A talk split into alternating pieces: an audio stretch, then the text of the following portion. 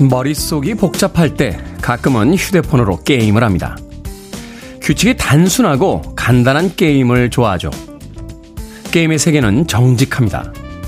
규칙을 이해하고 룰을 지키면 되는 거니까요. 오늘도 아침부터 쏟아지는 뉴스를 봅니다. 이토록 재밌고 단순한 게임을 만들어낸 사람들이 세상은 왜 이토록 복잡하게 만들어버렸는지 문득 궁금해졌습니다. 아마도 규칙을 이해하고 룰을 지키는 사람들이 점점 사라져가기 때문이겠죠. 8월 26일 금요일 김태현의 프리웨이 시작합니다. 부 레들리스의 Wake Up 부 듣고 왔습니다. 이 곡으로 시작했습니다. 빌보드 키드의 아침 선택 김태훈의 프리웨이. 저는 클때짜 쓰는 테디 김태훈입니다. 밤크림 식빵이라고 닉네임 쓰시네요. 출석합니다라고 오늘 처음으로 문자 보내주셨고요. 박지윤님, 초딩아들 오늘 계약해서 이제 점심을 안 챙겨도 되니 너무 좋습니다. 제시카 굿바이 신청합니다 하셨고요. 은하철도 구부리언님, 참 닉네임들 잘 만드세요. 버뮤다 삼각 팬티라는 닉네임 갑자기 생각나네요. 은하철도 구부려라는 닉네임 쓰시는데 가을 향기가 물씬 느껴지는 상쾌한 아침입니다. 테디 반가워요. 6995님, 테디 비염으로 콧물과 재채기로 하루를 시작하지만 불어오는 바람이 좋은 아침입니다. 이연희님, 테디 상쾌한 아침입니다. 선물 같은 하루가 되셨으면 좋겠습니다 하셨는데, 여러분들의 문자가 도착할 때마다 저에게 작은 선물들이 도착하는 그런 기분입니다. K124069617님, TGIF입니다. Thanks God, it's Friday라고 선물 같은 금요일에 대한 찬사를 보내주셨습니다. 드디어 금요일이 됐습니다. 오늘 하루만 잘 보내고 나면 드디어 주말이 펼쳐집니다. 오늘 하루도 무사히 평화롭게 보내기를 진심으로 바라봅니다. 자, 청취자분들의 참여 기다립니다. 문자번호 샵 1061, 짧은 문자 50원, 긴 문자 100원, 콩으로는 무료입니다. 유튜브로도 참여하실 수 있습니다. 여러분은 지금 KBS 2라디오 김태현의 프리웨이 함께하고 계십니다. KBS 2라디오 yeah, 김태현의 프리웨이.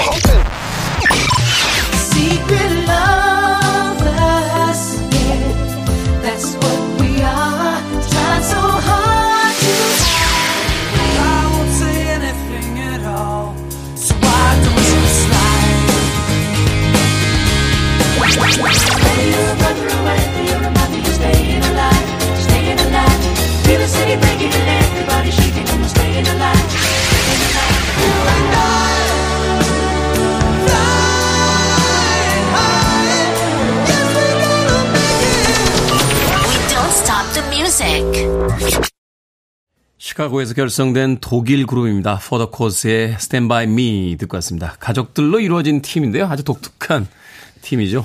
활동은 미국에서 했는데 독일계 멤버들로 구성이 되어 있습니다. For the Cause의 Stand By Me 듣고 왔습니다.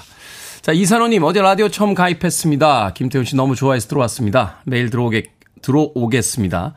김태훈 씨, 전기 일하는데 지금 가게 문 열고 라디오 들으며 앉아 있습니다 하셨습니다. 짧은 문자에 김태훈 씨라는 이름을 두 번이나 써주셨습니다. 전기일 하신다고요? 와, 대단하시네요. 저는 이렇게 나무 다루는 목수분들이나 전기, 뭐 배관공 이런 분들 보면 참 대단한 것 같아요. 솔직히 라디오 DJ는 없어도 세상이 굴러가는데 그렇게 큰 일이 벌어지지 않지 않겠습니까? 음악이야 챙겨서 들으면 되니까. 근데 목수나 전기일 하시는 분들이나 배관공들 이런 분들 없으면은 큰일 나는 거잖아요, 세상이. 그죠? 전기가 나갔는데 어디다 전화할 데가 없고 집 공사를 해야 되는데 목수들이 없다고 생각하면 그 세상 그렇게 편치 않을 것 같습니다. DJ는 그래도 있으면 좋죠. 네. 없는 것보다 있으면 좋지 않나, 뭐 그런 생각을 해봅니다. 이산원님. 자, 신현숙님, 자전거 타고 출퇴근하는데 퇴근길 시장도 보느라 자전거 앞에 바구니를 달아놓았거든요. 사람들이 자꾸만 쓰레기를 넣습니다. 어제는 커피 마시고 버린 거, 아이스크림 먹고 버린 거 들어있어서 정말 짜증나는 줄 알았습니다. 아니, 남의 자전거 바구니에다 왜 쓰레기를 버립니까? 예전에 그 운송업 하시는 분이요, 꼭 차 세워놓으면 뒤에 그 적재함을 덮어놓으신대요. 누가 거기다 쓰레기를 그렇게, 아니, 남의 차 뒤에다 왜 쓰레기를 버리고 합니까, 도대체? 신기하신 분들이네. 가끔 지하 주차장 들어가면요, 그 주차 라인에다가 다 먹은 그 커피, 일회용 컵들 내려놓고 가시는 분들이 있어요. 다른 사람이 안 보지 하면서 이제 자기 차에는 있으면 안 돼. 아니 자기는 알잖아요. 예. 얼마나 거지 같습니까? 자기가. 예? 사람들이 안 본다고 거기다가 쓰레기 버리고, 예? 옷은 멋있게 입고 다니면서 사람들이 안 보지 하면서 차에서 내리면서 그 일회용 컵 그 주차 거기다 버리고 가면 인생이 행복합니까? 예. 그러지 말았으면 좋겠습니다. 예, 뭐 큰일은 아닙니다만 이런 건 좀 안 할 수 있잖아요. 그리고 그 맨홀에다가, 아, 맨홀은 아니죠. 그 왜 저 하수구에다가 담배꽁초, 예, 저도 예전에 담배 필 때 꽤 많이 버렸던 기억이 나는데 거기다 버리지 말래요. 그게 바다로 간답니다. 예. 이런 건 좀 안 하고 살았으면 좋겠습니다. 예. 김순애님, 보험 설계사인데 오늘 고객 만나기로 했습니다. 성사시켰으면 좋겠는데 밤에 잠을 못 잤네요. 하셨습니다. 제가 예전에요, 이 보험 왕 되신 분한테 이야기 들은 적이 있어요. 어떻게 이렇게 보험 왕까지 되셨습니까? 라고 이야기를 여쭤봤더니 진짜 그분을 사랑하면 된대요. 예. 만나는 분들에게 어떻게 하면 보험 하나를 가입시킬까? 이렇게 생각하지 마시고 그분의 인생 이야기를 듣고 그분의 어떤 하루의 일상을 들으면서 그분을 정말 좋아하게 돼서 그분이 잘못되는 게 막 걱정되고 그런 마음이 담기면, 예, 그분도 그 진심을 알아주신다고 하더군요. 근데 많은 사람들이 앞에 있는 분들을, 우리 집에 와서 라면 시키실 분, 예, 보험 하나 가입하실 분, 네. 또는 내가 차를 하나 팔아야 되는 사람, 이렇게 생각을 하면 눈치를 챈답니다. 쉽진 않겠죠. 하지만 앞에 있는 분을 내 가족처럼 정말, 아, 힘든 일상인데, 예, 조심하셔야죠, 항상. 이라고 진심으로 생각하시면 그 마음이 통하지 않을까 하는 생각이 드는군요. 김순애님. 음악 듣겠습니다. 아, 오늘 꼭 보험 잘 성사되시라고 아메리카노 모바일 쿠폰 한 장 보내드릴게요. 박경숙님의 신청으로 합니다. 리사 리사 앤 컬트 잼, Head to Toe.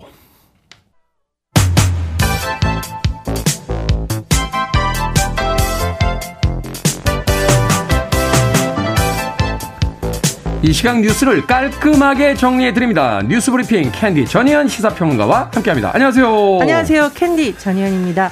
한국은행이 기준금리를 또 올렸습니다. 4번 연속 인상을 한 건데요. 물가를 잡기 위한 결정이라고는 하지만 이 대출 많은 자영업자 또 영끌족이라고 하죠. 대출 많이 받아서 아파트 또 자기 주택들 구입하신 분들 이 부담감 커지겠는데요.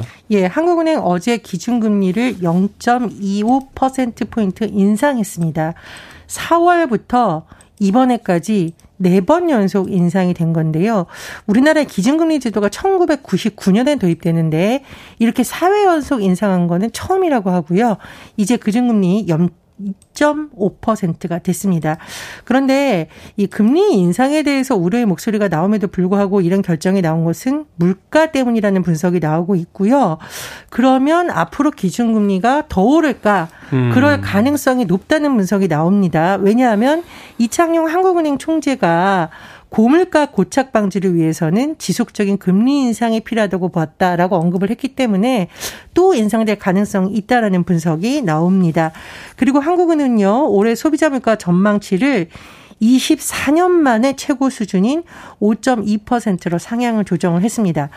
한국은행의 결정에 따라 오늘부터 주요 은행들도 예금금리를 올릴 것으로 지금 분석이 되는데요. 그런데 이런 가운데서 참 한숨을 쉴 수밖에 없는 분들이 있습니다.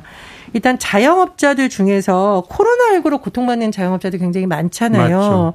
대출금리 이런 거 이제 내서 2년 동안 또 누적됐잖아요. 예, 빚을 내서 지금 버티고 있다라고 하는데 대출금리까지 올라가면 더 부담이 된다 이런 분석이 나오고 있고요.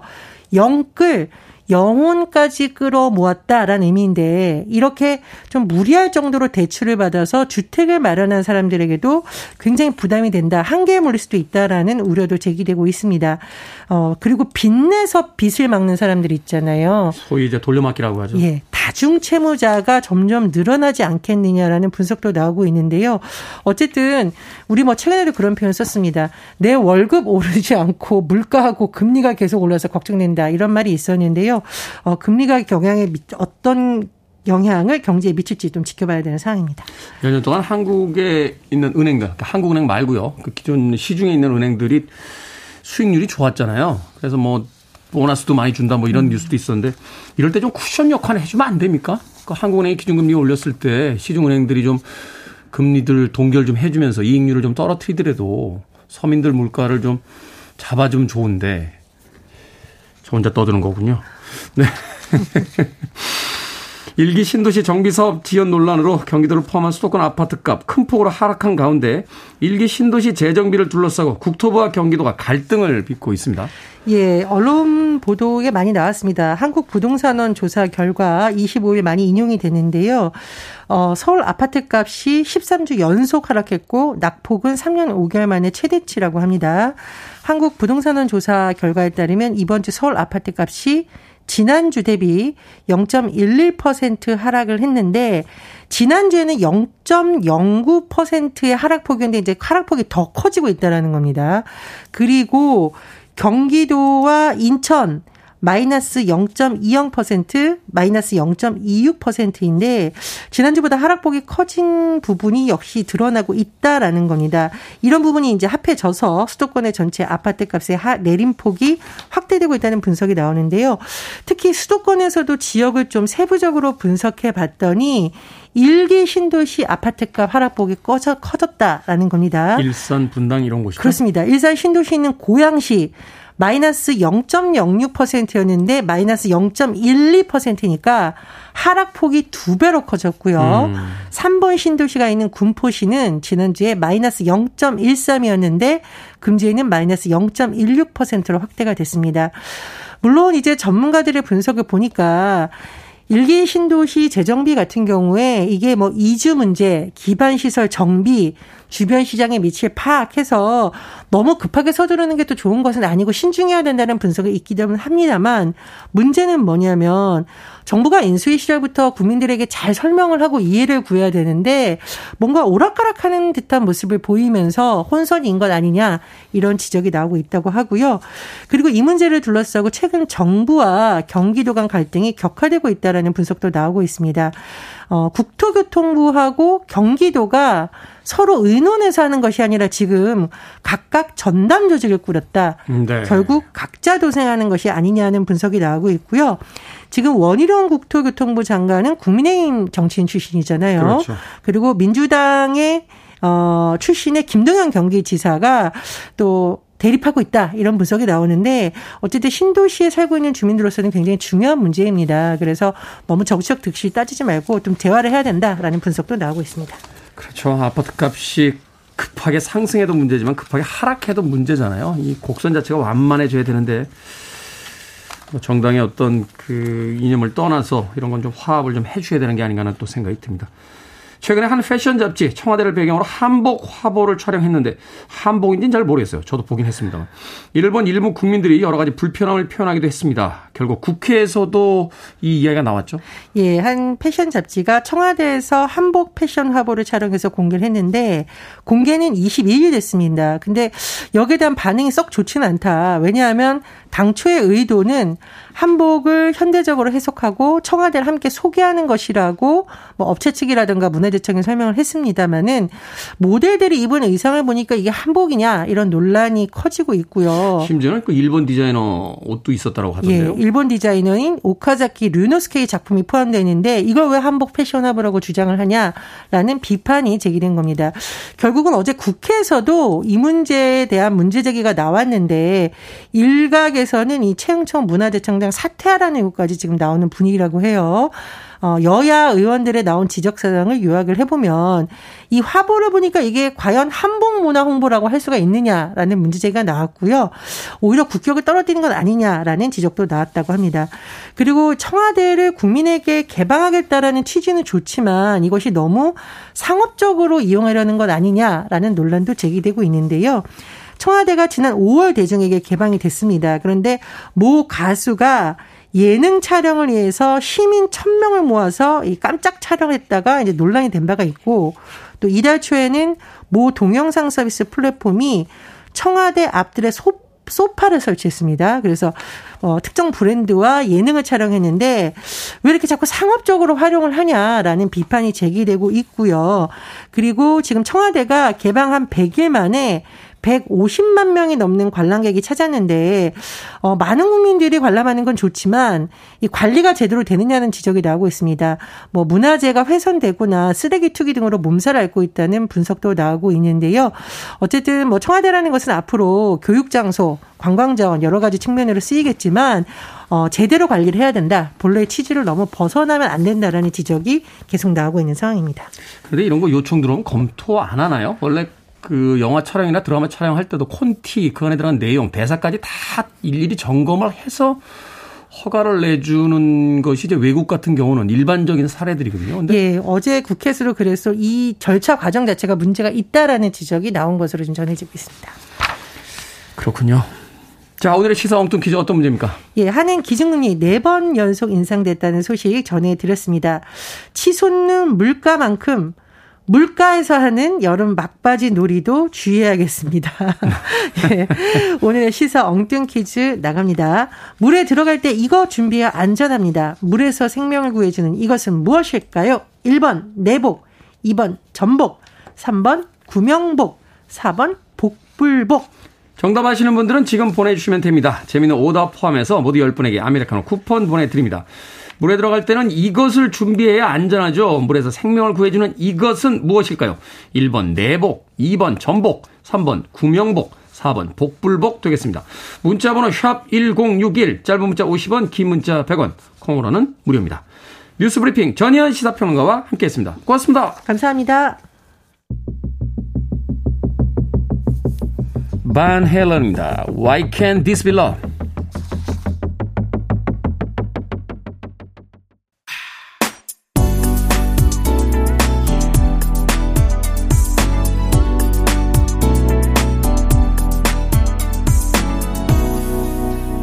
김태훈의 Freeway. 아틀란틱 스타의 스크린 러버스 듣고 왔습니다. 자, 오늘의 시사 엉뚱 퀴즈. 물에 들어갈 때는 이것을 준비해야 안전합니다. 물에서 생명을 구해주는 이것은 무엇일까요? 정답은 3번 구명복이었습니다. 아기 공룡 둘째. 참 닉네임들 참 정말 잘 지으시네요. 아기 공룡 둘째. 3번 구명복이라고 하셨고요. 9657님 구명복입니다. 안녕하세요. 우연히 듣고 처음으로 문자 보냅니다 하셨는데 처음으로 보내신 문자 당첨이 됐습니다. 5236님 물놀이엔 빨간 내복이라고 하셨고요. 8618님 땀복.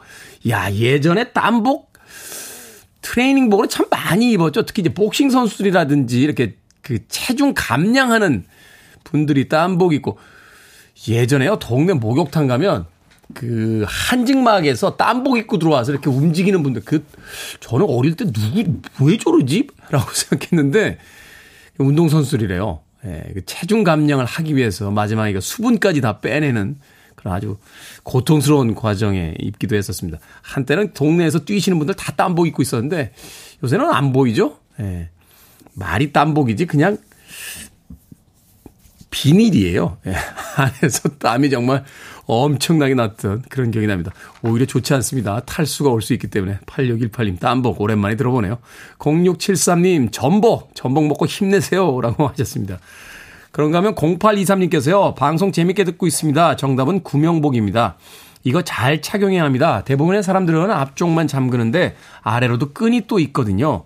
양쪽 허벅지에도 묶어줘야 물속에 들어갔을 때 벗겨지지 않습니다.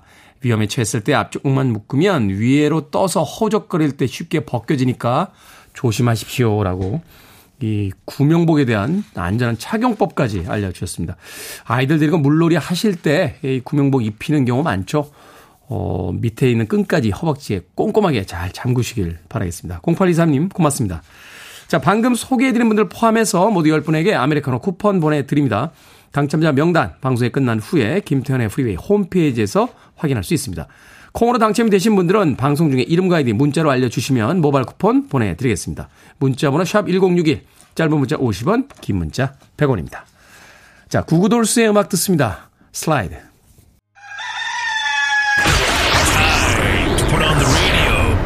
김태훈의 프리웨이. Are you ready?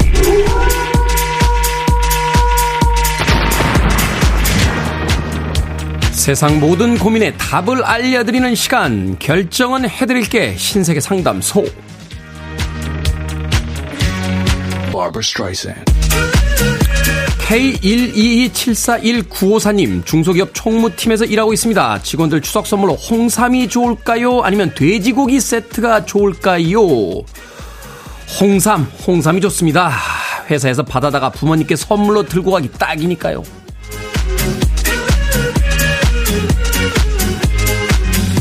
1399님, 올해 건강검진을 받아야 합니다. 저는 살을 좀 더 빼서 12월 초에 받으려고 하는데 회사 담당자가 자꾸 빨리 받으라고 합니다. 지금 받을까요? 아니면 살을 빼고 받을까요? 지금 받으세요. 그래야 살을 뺄 결심을 하게 됩니다. 현사랑님, 인중에 뾰루지가 났습니다. 짤까요? 아니면 없어질 때까지 놔둘까요? 너무 신경이 쓰이네요. 놔두세요. 짤까 말까 할 때는 짜는 게 아닙니다. 짜야 할 때는 누가 봐도 짜야겠다 싶습니다.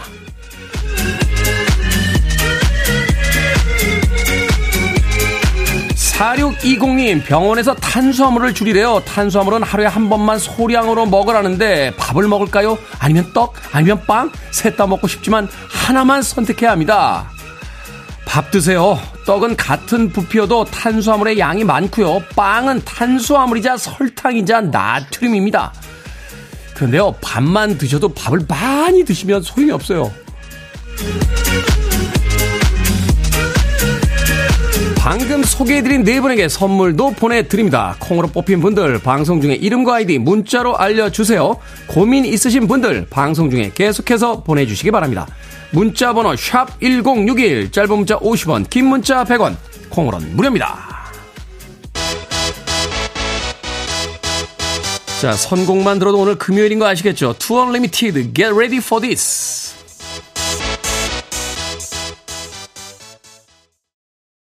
You're listening to one of the best radio stations around. You're listening to 김태훈의 Freeway.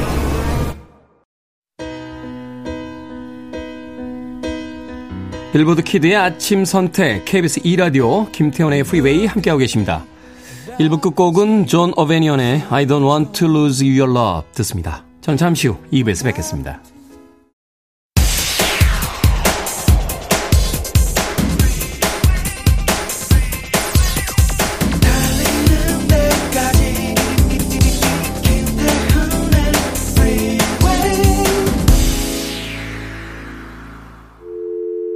I need your arms around me. I need to feel your touch.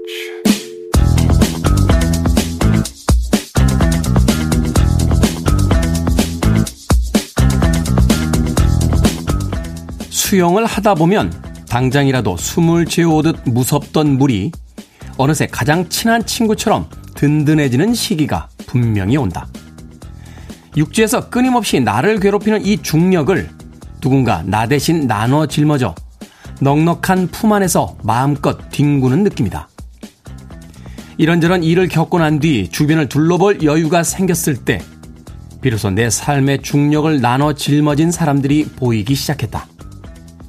물이 있어서, 그리고 기꺼이 나를 그곳으로 보내주는 사람들이 있어서 물속에서라도 나는 날 수 있었다.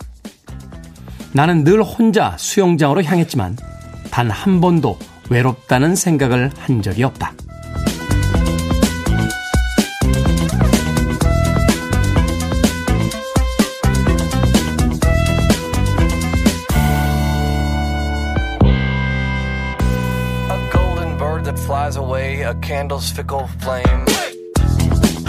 뭐든 읽어주는 남자, 오늘은 청취자 조현실님이 보내주신 이서연 작가의 책 거북이 수영클럽 중 일부를 읽어드렸습니다. 물이 익숙하지 않을 땐 물살을 헤쳐가는 것조차 힘겹게 느껴지지만요, 몸에 힘을 빼고 물에 뜨는 법을 배우고 나면 주변을 살피며 우아하게 전진할 수 있게 됩니다. 물이, 그리고 인생이 무겁게 느껴질 땐 억지로 맞서려고 하기보다는요, 천천히 숨을 고르고 자신만의 발차기에 집중해 보는 거죠. 힘을 빼고 흐름에 몸을 맡기다 보면 세상이, 내 짐을 함께 짊어진 사람들이 나를 앞으로 나아가게 해줄 테니까요. 라이브 참 잘하죠. 오퍼스의 Flying High 듣고 왔습니다. 자, 이 곡으로 시작했습니다. 김태현의 프리웨이 2부 시작했습니다. 앞서 일상의 재발견, 우리 하루를 꼼꼼하게 들여다보는 시간, 뭐든 읽어주는 남자. 오늘은 청취자 조현실님이 보내주신 이서연 작가의 책 거북이 수영클럽 중에 일부를 읽어드렸습니다. 고승현님, 하늘 보며 가만히 같이 둥둥 흘러가는 거 좋아요 라고 하셨습니다. 그렇죠. 물에서 뭐 꼭 수영을 해야 되는 게 아니라 이렇게 배영 자세로 등대고 누워서 떠있는 하늘을 보면서 둥둥 참 기분 좋습니다. 김시영님, 수영 가르쳐준다고 수영장 같이 간 친구 5분 만에 야 그냥 튜브 타고 있어 라고 했습니다. 김지현님, 누구 그린가요? 완전 극공감합니다. 중력의 부담에서 벗어나 일종의 자유를 느끼게 되는 느낌 공감해요 라고 하셨습니다. 전 물 참 좋아합니다. 믿는 건 아닙니다만 사주에 물이 많대요. 임수라고 하더군요. 임수. 큰 물. 물에서 놀아야 된다. 물 근처에 살아야 된다. 라고 이야기를 하시는데 물 정말 좋아합니다. 수영하는 것도 좋아하고요. 예전에 그 스쿠버 다이빙 배울 때 물속에 이렇게 들어가 있으면요. 무중력 공간에 떠 있는 그런 기분이 들었어요. 실제로 우주 비행사들이요. 우주에 가기 전에 물에서 연습을 한대요. 그 우주 유영하는 거를. 왜냐면 이제 액체로만 채워져 있지 실질적인 무중력 공간이니까. 예전에 그 남미에 같이 여행 갔던 제 후배가 제가 수영장에서 하루 종일 노는 걸 보고 형은 무슨 수중생물 같아 라고 얘기했던 기억이 납니다. 아이들에게 수영을 가르치는 건 세상에 또 하나의 자유를 선사하는 게 아닐까 하는 생각 잠깐 해봤습니다. 자, 뭐든 읽어주는 남자, 여러분 주변에 의미 있는 문구라면 뭐든지 읽어드립니다. 김태환의 프리웨이 검색하고 들어오셔서요. 홈페이지 게시판 사용하시면 되고요. 말머리 뭐든 달아서 문자로도 참여가 가능합니다. 문자번호 샵 1061, 짧은 문자 50원, 긴 문자 100원, 콩으로는 무료입니다. 오늘 채택되신 청취자 조현실님에게 촉촉한 카스테라와 아메리카노 2잔 모바일 쿠폰 보내드리겠습니다. I want it, I need it, I'm desperate for it. Okay, let's do it. 김태훈의 프리웨이. 빌리 코건의 목소리 그립네요. 1990년대 어느 날인가 신촌의 한 뮤직비디오 바에서 이 스매싱 펑킨스의 1979을 듣던 그날의 기억이 떠올라서 한참 동안 음악에 빠져 있었습니다. 김지현님께서 신청해 주신 스매싱 펑킨스의 1979 들으셨고요. 앞서 들으신 곡은 이진종님께서 신청하신 모텔스의 Suddenly Last Summer까지 두 곡의 음악 이어서 들려드렸습니다. 강명중님, 테디 강부장입니다. 오늘 왜 이렇게 출근하기 싫은 거죠? 출근해서 사장님께 깨질 생각하니 두통이 가시지가 않습니다. 그래도 가족을 생각하면 출근해야겠죠. 오늘 하루가 무척이나 힘들 것 같습니다. 부장님도 이렇게 출근하기 싫으신데 과장님은 얼마나 출근하기가 싫으시겠습니까? 대리님들은 또 얼마나 출근하기 싫으시고 말단 사원들은 정말 얼마나 출근하기 싫겠습니까? 예? 그래서 결단을 내리신 분이 계십니다. 9151님, 날씨는 좋고 회사 가기는 싫고 해서 방금 공갈로 아프다고 연차내고 침대 속에서 테디 목소리 듣고 있습니다. 행복합니다. 낮에는 커피도 마실 겁니다. 라고 하셨습니다. 강 부장님, 연차 내시면 안 되겠습니까? 네, 오늘 꼭 가셔야 됩니까? 회사에? 오늘만 갑시다. 오늘만 주말이 기다리고 있으니까요. 강명중 부장님에게 제가 마트 상품권 보내드리겠습니다. 주말에 아내와 함께 마트에 가서 장도 보시고요. 주말 만끽하시길 바라겠습니다. 그 주말을 즐기시기 위해서 오늘 하루 고생 좀 하십시오. 근데 사장님은 왜 부장님한테 뭐라고 하는 겁니까? 아마도 사장님도 회사에 오시기 굉장히 싫기 때문에 그런 게 아닌가 하는 생각을 해봅니다. 그러면 도대체 회사 가기 좋아하는 사람은 누굽니까? 그럼 아무도 좋아하는 사람이 없는데 회사는 왜 만든 겁니까? 예, 갑자기 이런 생각이 바보 같나요? 제가? 예, 다들 고개를 푹 숙이고 있군요. 예, 우리 작가들도 사실은 방송국에 오기가 싫은 것 같습니다. 오기만 하면 고개를 푹 숙이고 있으니까요. 강명중 부장님. 자, 9151님. 오늘 집에서 낮에 커피도 드실 거라고 했는데 아메리카노 모바일 쿠폰도 한 장 보내드립니다. 제가 보내드린 모바일 쿠폰 가지고 커피 한 잔 맛있게 또 사 드시길 바라겠습니다. K811422 157님, 테디 어제는 모임이 늦게 끝나서요. 오늘 얼굴이 맛이 갔습니다. 오늘은 나이 들어 보이네요. 어쩌죠? 하셨는데 당연한 거 아닙니까? 어제보다 하루 늙었으니까 오늘 나이 들어 보이는 거죠. 물 많이 드세요. 술 많이 드셔서 아마 얼굴이 별로 안 좋으신 것 같은데 물 많이 드시고 반나절 정도 지나면 괜찮습니다. 김대수님, 역시 테디는 오늘도 잘생기셨군요. 하셨는데 영원히 잘생길 계획입니다. 김대수님의 오늘 또 문자 한 줄이 저에게 또 자기 자랑을 들어놓게 만드는군요. 자, 2080님의 신청곡으로 합니다. 베를린, Take My Breath Away.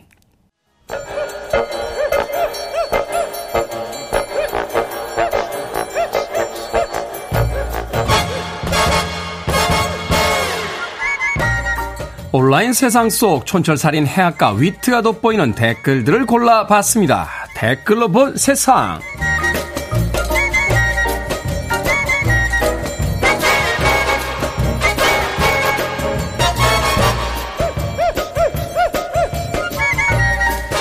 첫 번째 댓글로 본 세상. 미국 로스앤젤레스의 한 편의점에 100여 명의 강도가 난동을 부렸습니다. 주변에서 플래시몹 공연을 하던 사람들 같다는데요. 갑자기 편의점으로 모여들더니 닥치는 대로 물건을 쓸어 담고 서로에게 던지기 시작했다는군요. 현지 경찰은 현상금을 내걸고 시민들의 제보를 기다리고 있다고 합니다. 여기에 달린 댓글 드립니다. BJ님, 로스앤젤레스를 천사의 도시라고 하던데요. 천사가 사는 곳이 아니라 천사가 필요한 도시라는 뜻인가요? 희선님, 저런 사람들의 특징이요. 잡히면 왜 다른 사람은 냅두고 자기만 잡냐고 적반하장으로 나옵니다. 본인들은 재밌는 이벤트이자 놀이라고 생각했는지 모르겠지만 이거 명백한 도둑질 아닙니까? 한때는 우리가 선진국이라고 참 부러워했는데요. 미국 사람들 정말 왜 그러시는 거예요?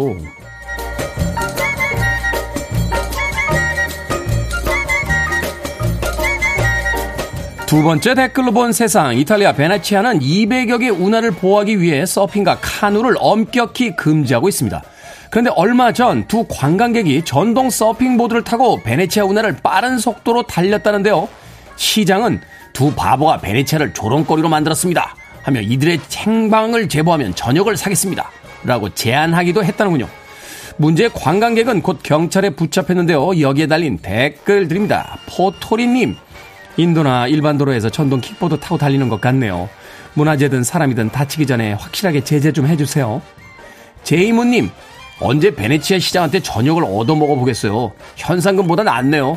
근데 전 어색해서 같이 못 먹을 것 같아요. 둘 사이에 흐르는 정적, 아 생각만 해도 어색하거든요. 세상에나 하지 말라는 걸 꼭 하는 사람들이 있죠. 그게 젊음의 특권이기도 합니다만 이건 정말 바보 같다는 생각이 드는군요. 그나저나 베네치아 시장님하고 같이 저녁을 먹으면 파스타 사주시나요? 아까 테디는 오늘도 잘생기셨군요 하신 김대수님, 뭐 그래서 띄워드리는 건 아닙니다. 신청곡 루서론의 스위스보이.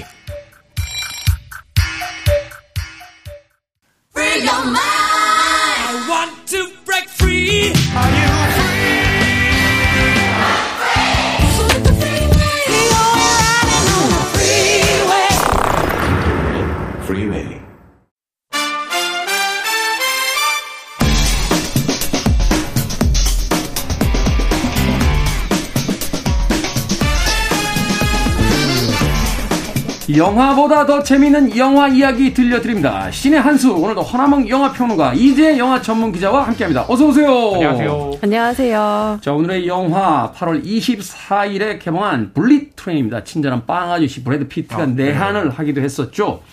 두 분의 평점부터 듣고 시작합니다. 네, 저의 블릿 트레인 평점은요, 별 5개 만점에 3개.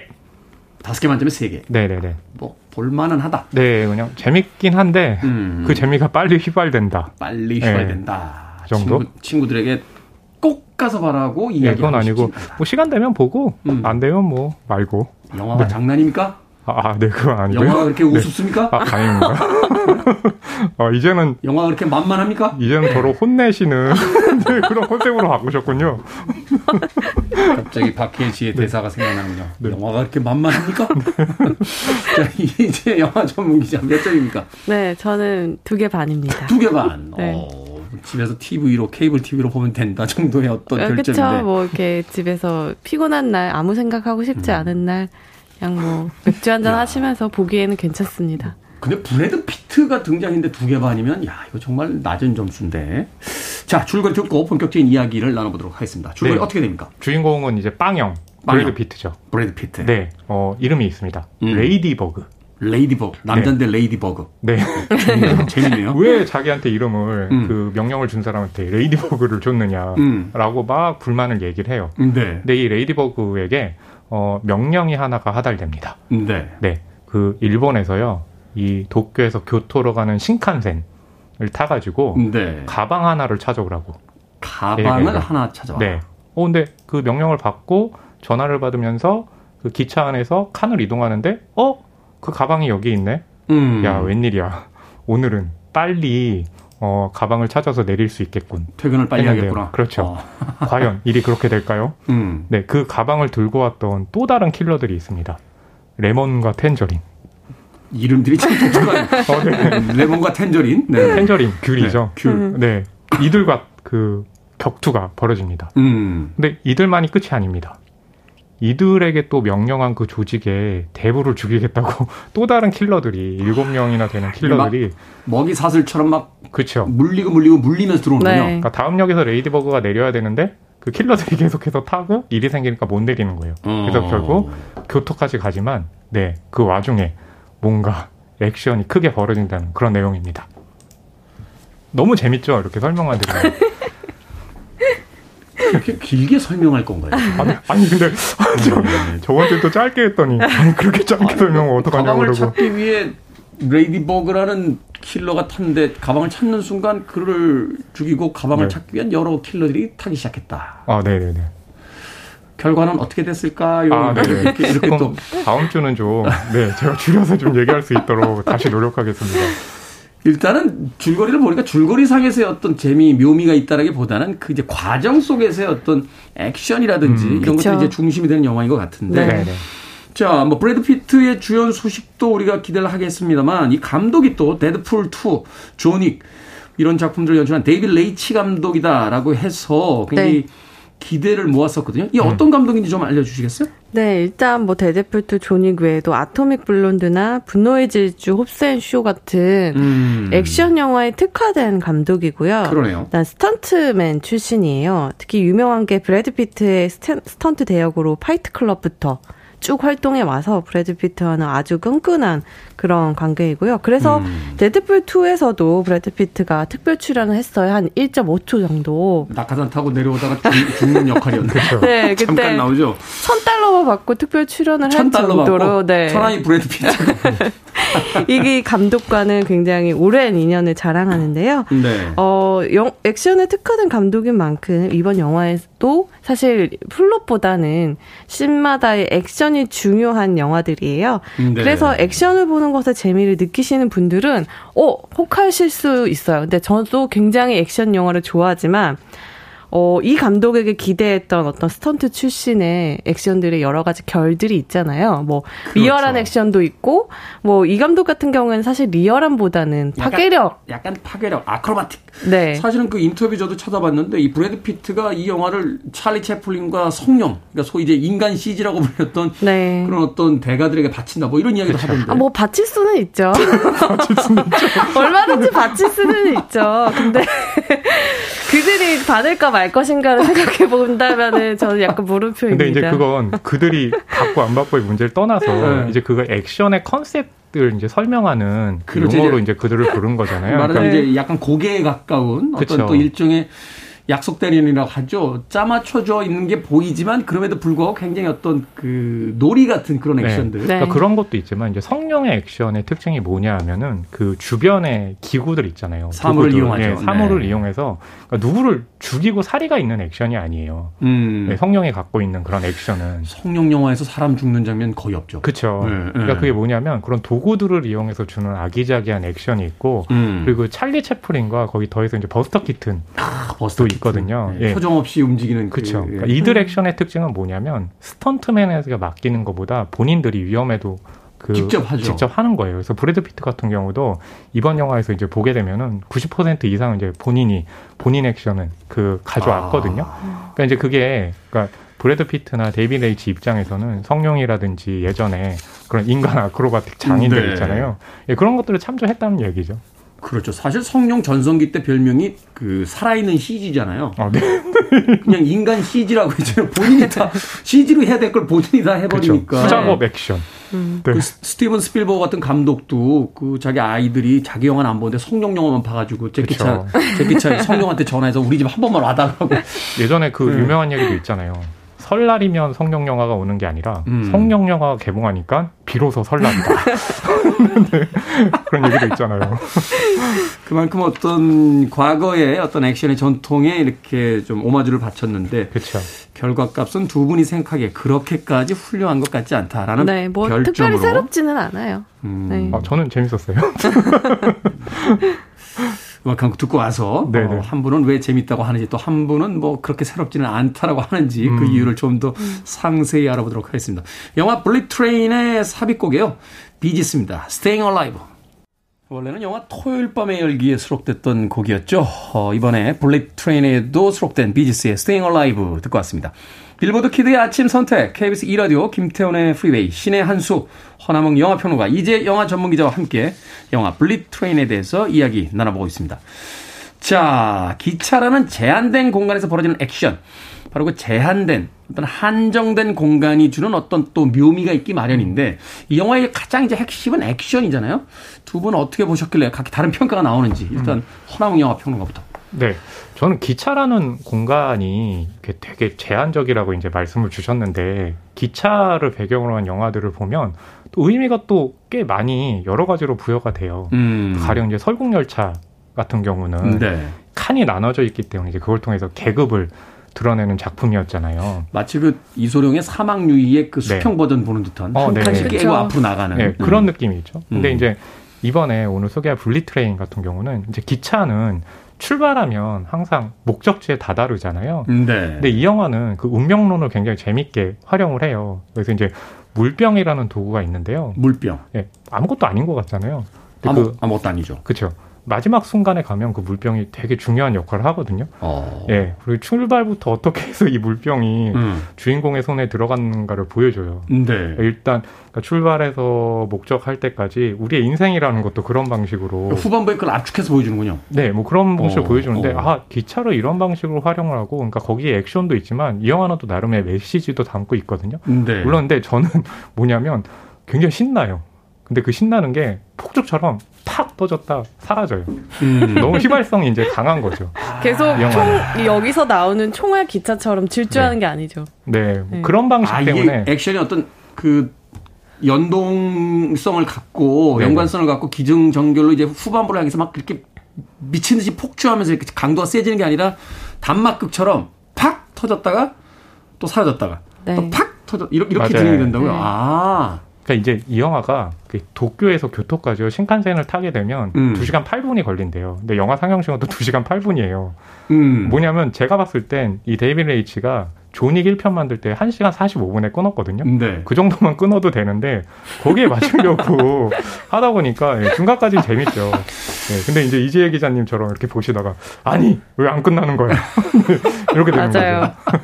지금 되게 중요한 지적을 해주신 게 네. 존윅은 1시간 45분에 끊어서 굉장히 훌륭한 영화였잖아요. 존윅 1편? 그 나머지 지금 20여 분이 넘는 30여 분에 달하는 시간이 오버됐는데 그 오버된 부분을 액션이 아니라 수다로 채우거든요. 코미디로 그 부분을 채우면서 2시간 8분을 이제 달려가면서 재미있게 하려고 하는데 이 감독이 보면 저는 데드풀 2 같은 경우에도 데드풀 1보다는 좀 그런 어떤 수다 코미디의 맛이 좀 떨어졌다고 봤는데 네. 존윅은 사실 대사가 거의 없었잖아요. 존윅은 대사가 없죠. 네. 강아지를 괴롭히면 어떻게 되는지 보여주는 영화이기 때문에. 대사가 거의 없이 굉장히 그럼에도 불구하고 쫀쫀하고 재미있는 액션 영화였는데 여기서는 존윅의 장점, 데드풀2의 장점 다 살리지 못했던 것 같아요. 그러니까 대사는 엄청 많아졌어요. 그 나머지 빈 시간을 그 수다 코미디로 때우고 있는데 네. 그게 그다지 재밌지 않아요. 그다지 터지질 않는다. 네. 우리가 어떤 한정된 공간, 기차라는 공간 안에 서로 제각기 다른 목표를 가진 전혀 상관없는 사람들이 한꺼번에 모였다가 어쩔 수 없이 휘말리고 기차 안과 밖을 엉망으로 만들면서 이 또 주 플롯과는 상관이 없는 자기네들의 수다를 팍 펼쳐놔요. 굉장히 익숙한 구조죠. 아, 쿠엔틴 타란티노. 네. 타란티노가 딱 떠오르는 구조인데. 저수지의 개들. 네. 그것만큼 재밌지도 않고 원형과 비교했을 때 비교 우위가 있지도 않아요. 하지만 이건 어쨌든 킬링타임용 영화이니까 그 부분에 있어서 이 감독이 속도감과 코미디로 좀 밀고 나가려고 하는데 그게 이 영화의 배경이 된 총알 기차만큼 잘 속도감이 나지 않아서 그렇구나. 좀 중간중간 아까 허평란가님이 말씀하신 것처럼 이제 폭죽이 그냥 푸시시 꺼지는 부분들이 상당히 많습니다. 푸시식은 아니고요. 터지고 이제 끝난다는 거죠. 두 분이 뭐 보시는 차이니까. 네. 그렇죠. 유머라는 건 사실은 성공해야지, 성공하지 못한 유머는 안 하니만 못하잖아요. 분위기를 오히려 더 썰렁하게 만들고 네. 사람을 조금 우스운 사람으로 만들어버리게 되는 경우가 생기는데 코미디라는 게 그만큼 어려운 거잖아요. 사실은. 사실은 이 배우들 중에서도 가장 어려운 연기가 뭐냐라고 물어보면 코미디 연기가 가장 어렵다는 이야기를 많이 하는데 네네. 자, 그럼에도 불구하고 인상 깊었던 장면 하나씩 소개를 해 주신다면. 네. 그 텐저린이라고 아까 이제 한 명 킬러 이름을 소개를 해 드렸잖아요. 네. 이제 이 처음에 보게 되면 브래드 피트가 연기한 레이디버그가 아, 자신은 좀 운이 좋은 사람이라고 하는데 정말로 그 도로에 발을 한 발 디뎠는데 갑자기 그 귤을 실은 자동차 휙 하고 지나가요. 그러니까 텐저린이잖아요. 네. 제가 이제 그 운명론 말씀을 드렸잖아요. 이 그 귤 트럭이요. 마지막에 결정적으로 등장합니다. 아... 네. 왜일까요? 거기까지만 이야기하실 거죠? 네네네. 그러니까 거기에 또 이 영화가 전하는 메시지가 있거든요. 그런 예. 그런 식이군요, 영화가 말하자면 네. 이제. 네. 약간 그런 거는 또 데니 보인이나 가이리치식도. 가이리치도 많이 떠올라요. 네. 이 영화는요, 이제 아까 말씀드린 것처럼 이사카 고타로의 소설이 원작인데요. 일본 소설. 예, 거기에 이제 느낌이 많이 담겨 있는 거죠. 알겠습니다. 자, 이제 영화 전문기자.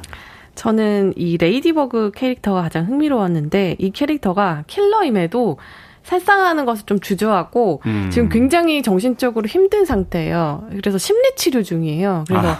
모든 일을 행할 때 자신의 심리 테라피스트가 했던 얘기들을 막 떠올리면서 마음의 평화를 찾으려고 애를 쓰는데 이 기차를 탔더니 온갖 정말 자기가 생각했을 때 나쁜 킬러들이 다 모여 있는 거죠. 네. 거기에서 스트레스를 받으면서 아, 이 역경을 어떻게 헤쳐나가지? 심리 상담을 떠올려보자. 그러니까 이런 순간들이 계속 나오거든요. 저는 이 캐릭터가 심리치료로 이 킬러들을 이겨내려는 그런 장면들이 저에게는 가장 인상적이었습니다. 아이러니를 통해서 어떤 웃음을 이제 유발하게 하고 네. 상황을 좀 이제 가볍게 만들어내는 그런 장면들. 네. 자, 두 분의 한 줄 평 듣겠습니다. 네, 저의 한 줄 평은요. 신나게 쳐졌다 빠르게 휘발하는 폭죽의 재미. 네. 신나게 어떻게? 신나게 터졌다. 신나게 터졌다. 빠르게 휘발하는 폭죽의 재미. 네. 너무 시적이죠. 재밌긴 한데 네. 말하자면 이제 고추냉이 같다. 싹 타져왔다가 고추장이랑 고춧가루처럼 은근히 네. 끝까지 가는 게 없고 아니, 그냥 너무 재밌다라고 끊어주셔도 되는데 너무 재밌긴 한데 점점점 네, 이렇게 말씀하시면 좀 섭섭하네요. 자 네. 이제 영화 전문기죠. 네 저는 속빈 킬러들의 수다 느릿하게 흘러가는 기차로 가겠습니다. 속빈 킬러들의 수다. 킬러들의 수다라는 그 우리나라 영화를 가져다가 아주 기가 막혀. 아까 막 퀸틴 타란티노 영화 따라했는데 그 재미가 없다라고 했는데 킬러들의 수다 제목을 가져와서 아 그런 식으로 한 줄평을 하면 어떡합니까? 영화처럼 혼종인 거죠. 신의 한수 오늘은 영화 블릿 트레인에 대해서 허남몽 영화평론가 이재 영화 전문 기자와 이야기 나눠봤습니다. 두 분 감사합니다. 감사합니다. 감사합니다.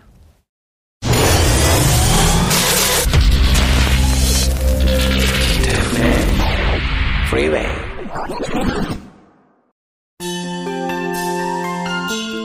KBS 2라디오 김태훈의 프리웨이 오늘 방송 여기까지입니다. 오늘 끝곡은 사다오 와타나베 피처링 패티 오스틴 Any Other Fool 듣습니다. 편안한 하루 보내십시오. 오늘 금요일입니다. 기분 좋게 시작하십시오. 내일 아침 7시에 돌아오겠습니다. 고맙습니다.